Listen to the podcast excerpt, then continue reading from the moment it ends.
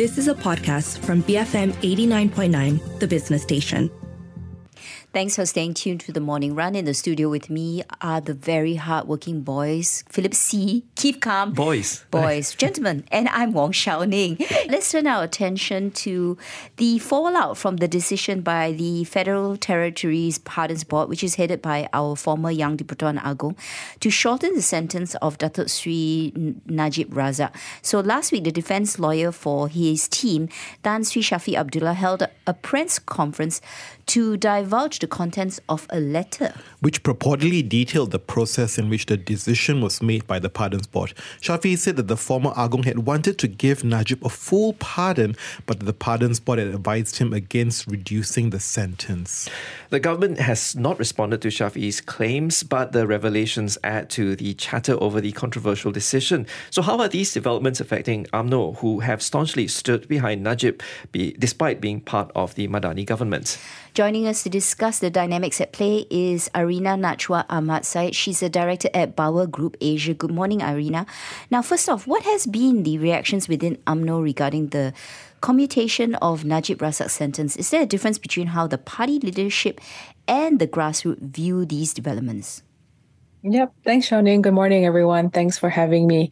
I think definitely. So, from the front, of course, with any political party, you have to kind of show a united front, or at least put effort to show a united front. So, from the outside, we see that, you know, UMNO is upset with that decision because their stance is that, you know, Datuk Sri Najib is innocent. Um, however, if you look within, or maybe if you talk to you know, deeper down within the party, there could be differences in opinion. It is a bit divided. I mean, although there is significant majority or significant number that does support Najib, you cannot be seen as supporting or you know being anti-Najib, right? You um, want to show that you are uh, you know defending you know your former um, party president. So I think that will definitely there's definitely a difference because when you acknowledge also an expedient return of um, Najib and you know shortening his sentence, that could also mean a challenge to the existing party leadership. So that could be that conflict. So of course course, you can't say that out loud. And those who are more on Zahid's camp uh, may have to kind of like toe the line a little bit, you know, to show that. So there's definitely a difference, but it may not be so upfront. Uh, but within the party, there's definitely some um, difference in opinions. And so last week, Najib's lawyer questioned the deliberation process of the pardons board and signaled that the former PM might file another petition for full pardon, right? So, what do you make of the narrative that Najib's legal team is trying to portray here? I mean, of course, that is his lawyer. Um, he he is expected to defend his client and portray that you know the system or the ju- the judiciary is flawed. Um, if you notice in the way that he presented himself, he he did quite well in trying to create doubt.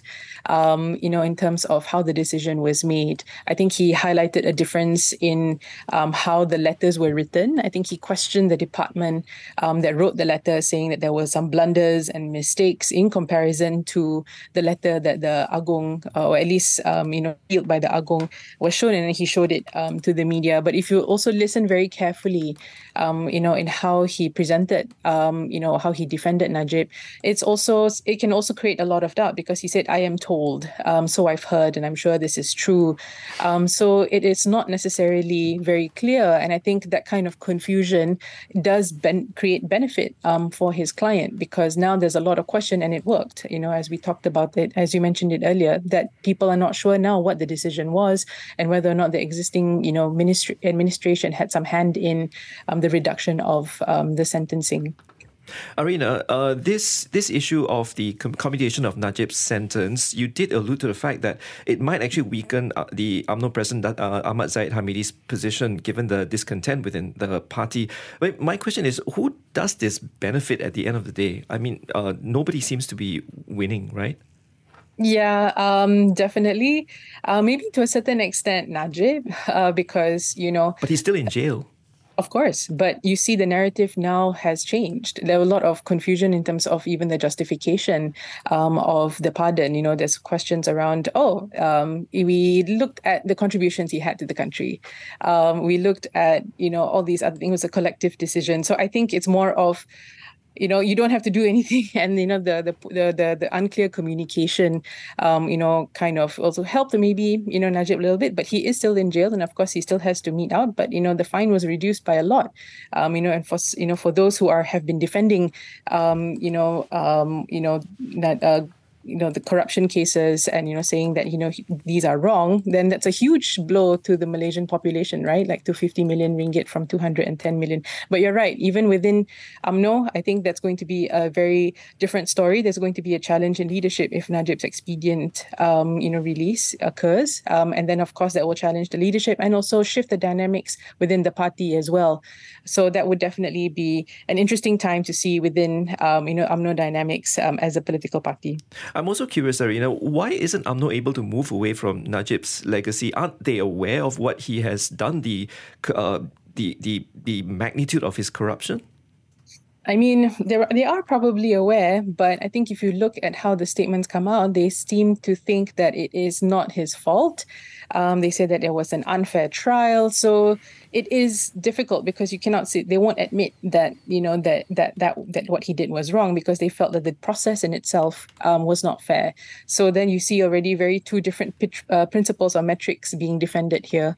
Um, so it's not as easy to say that you know yeah, if you can't you see what he did was wrong. Um, also, they are looking at, um, you know, a political leader within um, UMNO. I mean, he has strong legacy, right, and that mm. definitely also factors um, into the decision of uh, party leadership and party loyalty. Party loyalty, sorry. Which leads to my next question, Arinah. Do they still see him as that silver bullet that will restore the party's fortunes? Because they had such a disastrous showing in GE15 and also the recent state elections. Yep. Interestingly, right? Um, that's you know, interestingly, you see the amount of support that he still has, even though he is in jail, um, and even within, um, even leading up to the trial. So he does have a significant following.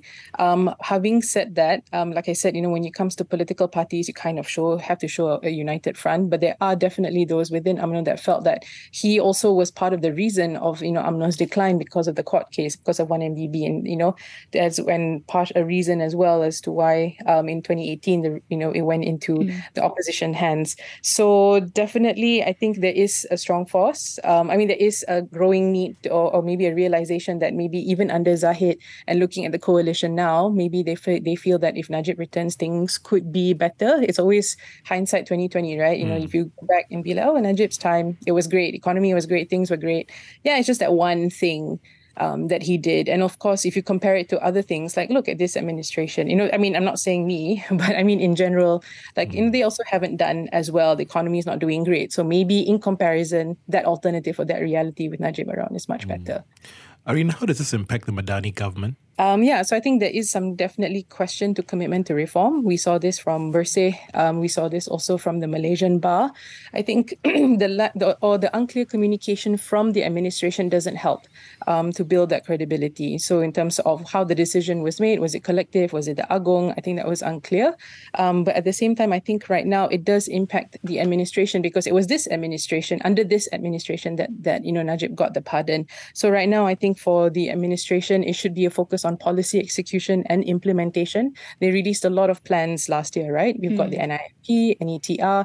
Subsidy is going to be a big thing this year. So I think execution of that is what the industry is definitely looking towards.